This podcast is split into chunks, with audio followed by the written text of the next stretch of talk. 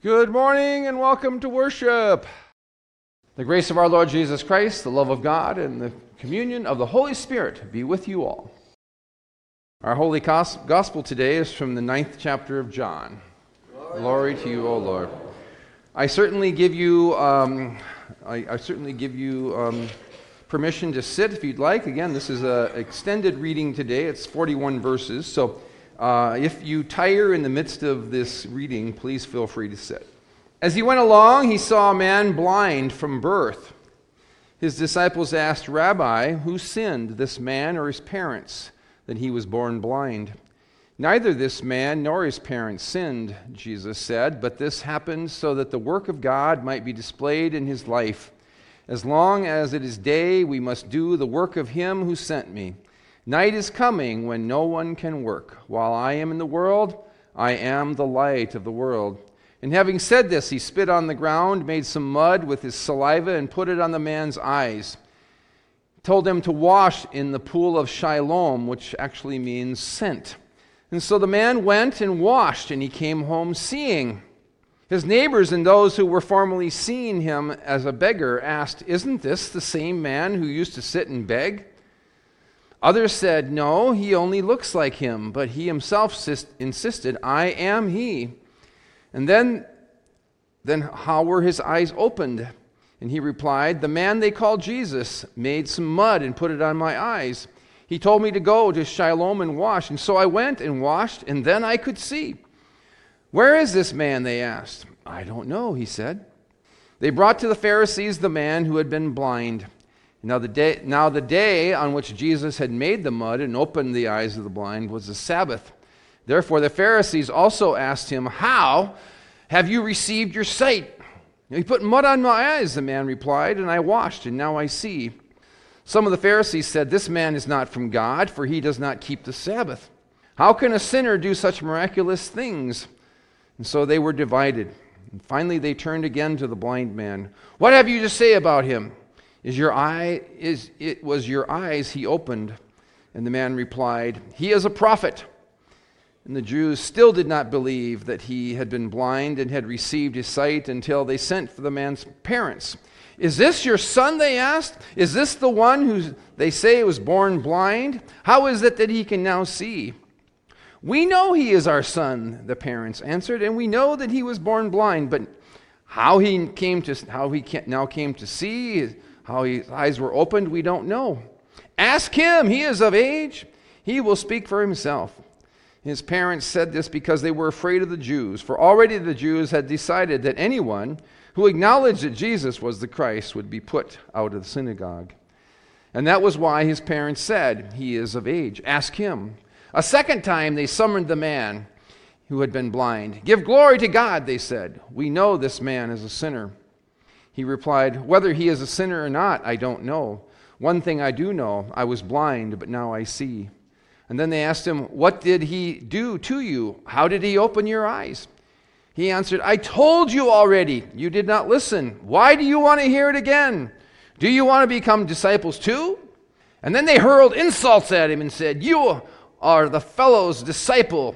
You are disciple, we are disciples of Moses. We know that God spoke to Moses, but as for this fellow, we don't even know where he comes from. The man answered, Now that is now that is remarkable.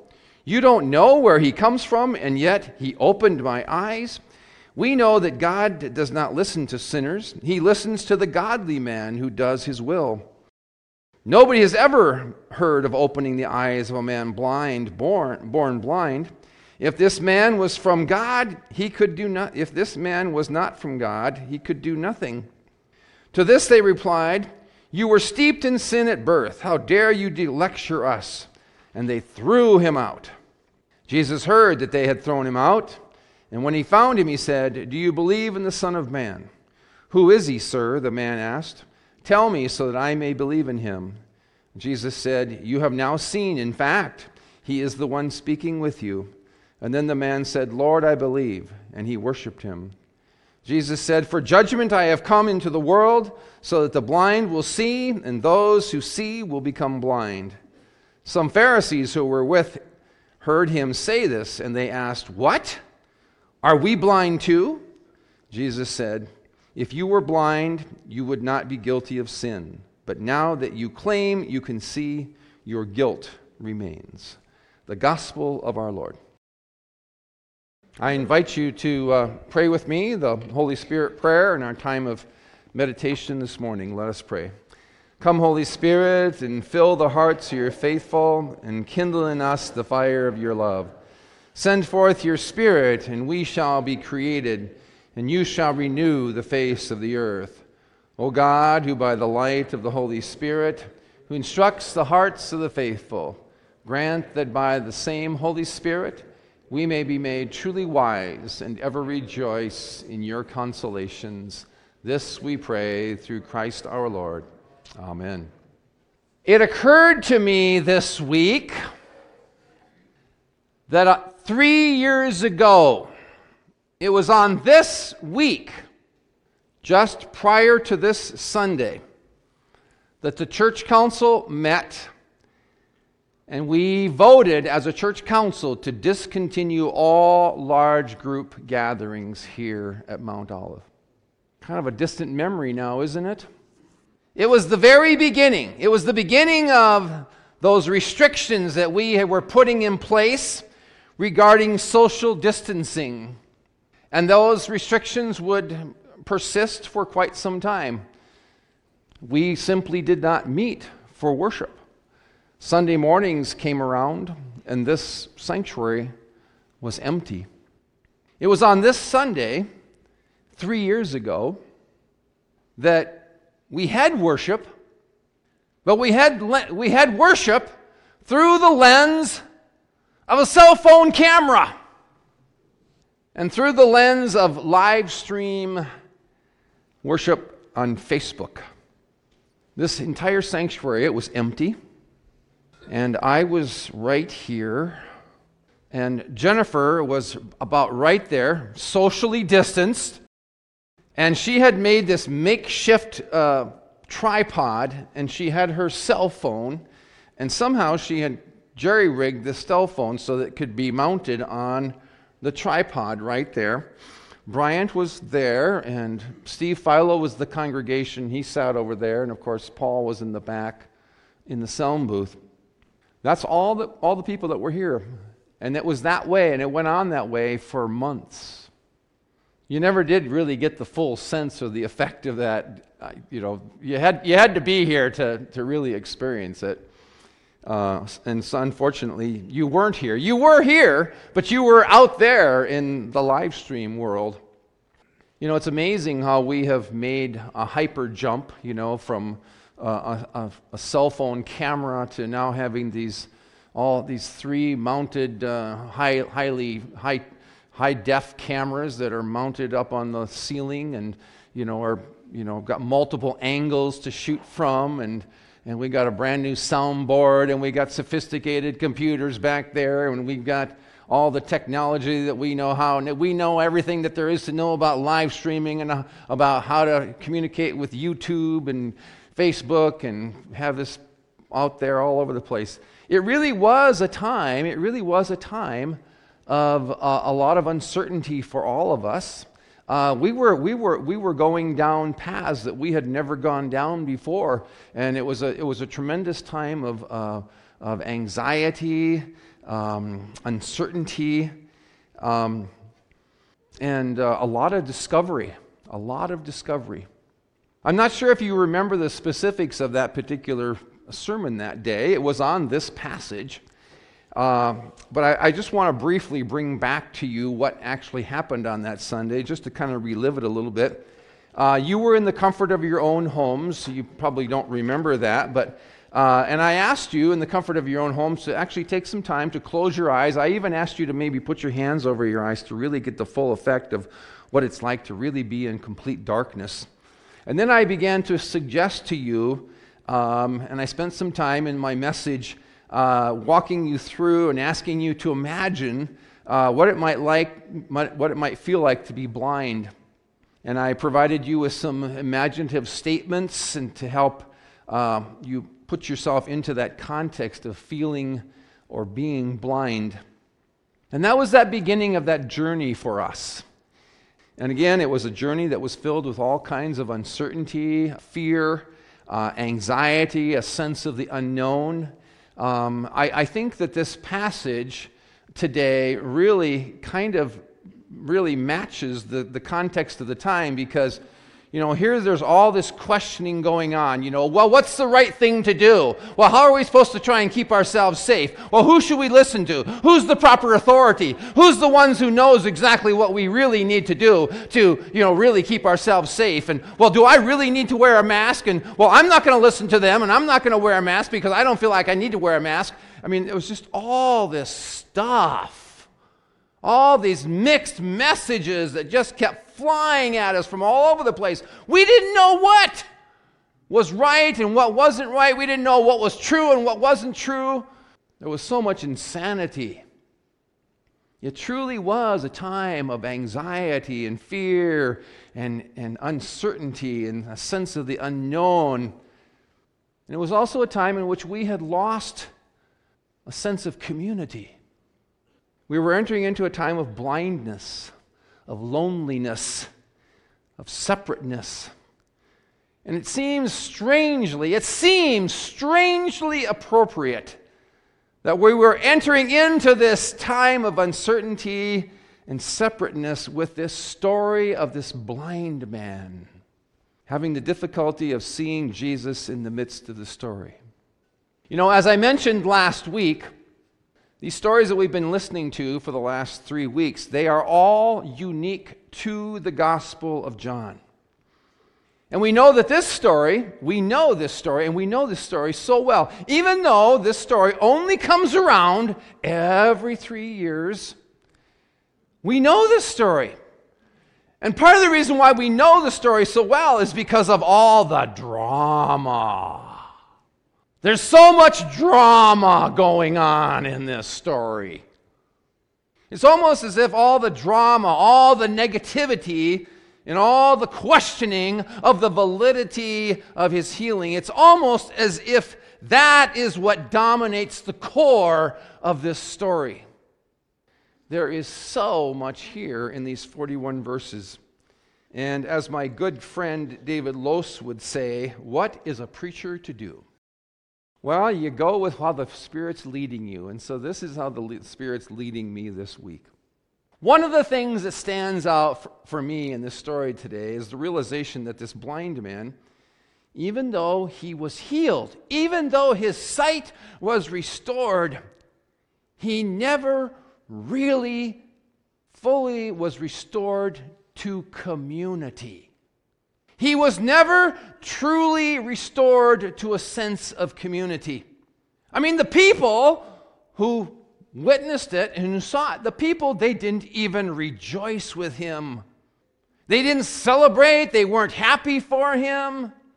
All of those things that you would think would naturally happen because someone had experienced a miracle. I mean, what would it be like if someone from our congregation had been blind all of their lives and all of a sudden it, be, it made, they, they were able to see?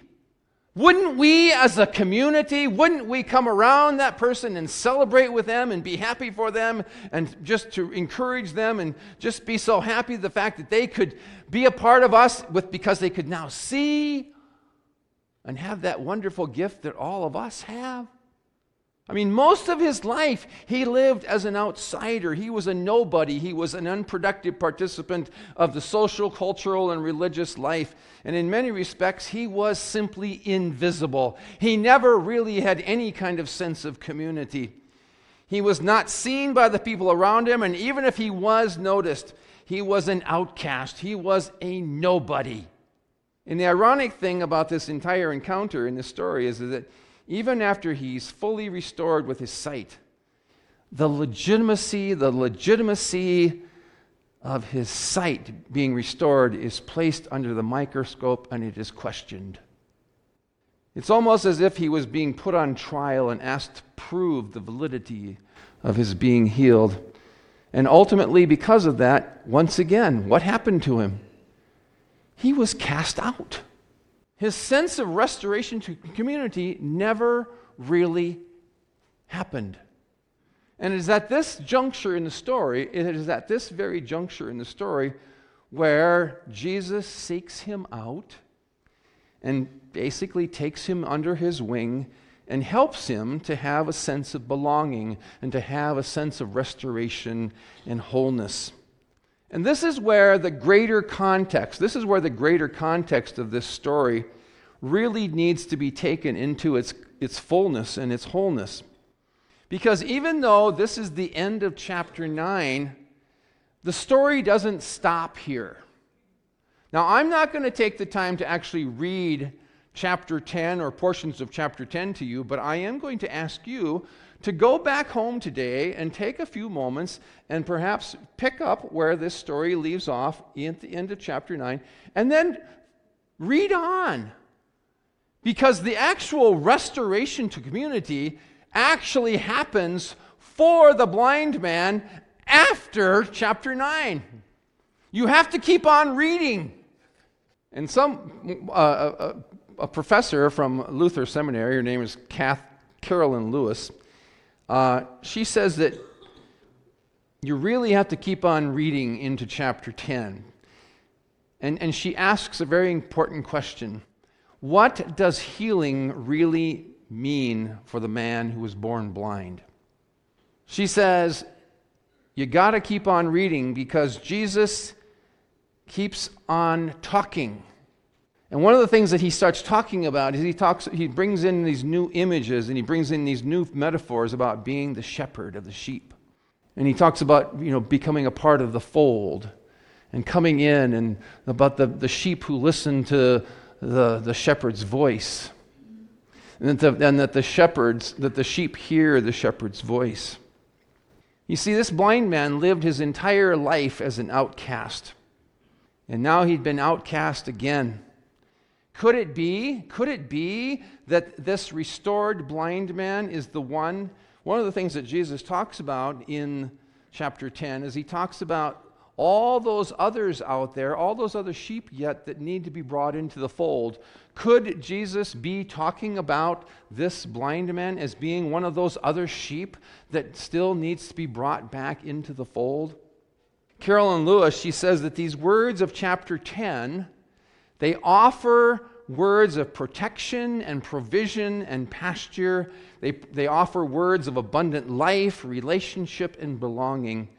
And it begs the question, when I think about it, it begs the question whether or not this blind man, did this blind man ever, even at all during his life, did he even have a glimpse or an inkling of what that might be like for him? Had he even began to imagine during his life what it must have been like to actually know what it meant to have protection and to have provision and to have abundant life and to have relationships and to have community? I think the fundamental question for me is what does healing mean? And it's not just being cured of his blindness, but it is a healing and it is a wholeness that's being offered to him. That's what the true healing is. It's the healing and the wholeness that's being offered to him into chapter 10 that we have to hear beyond chapter 9. It's really not complete yet. Yes, it does start at the end of chapter 9. It starts with the actual believing but the fullness of that relationship that Jesus offers is what happens in chapter 10, where Jesus says, I have come that you might have life and that you might have it to its fullness. I really do believe that the most important aspect of this story and of this encounter is, is that Jesus saw the man.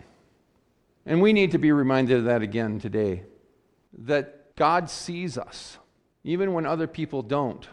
Even when everybody else did not see this man, Jesus saw him.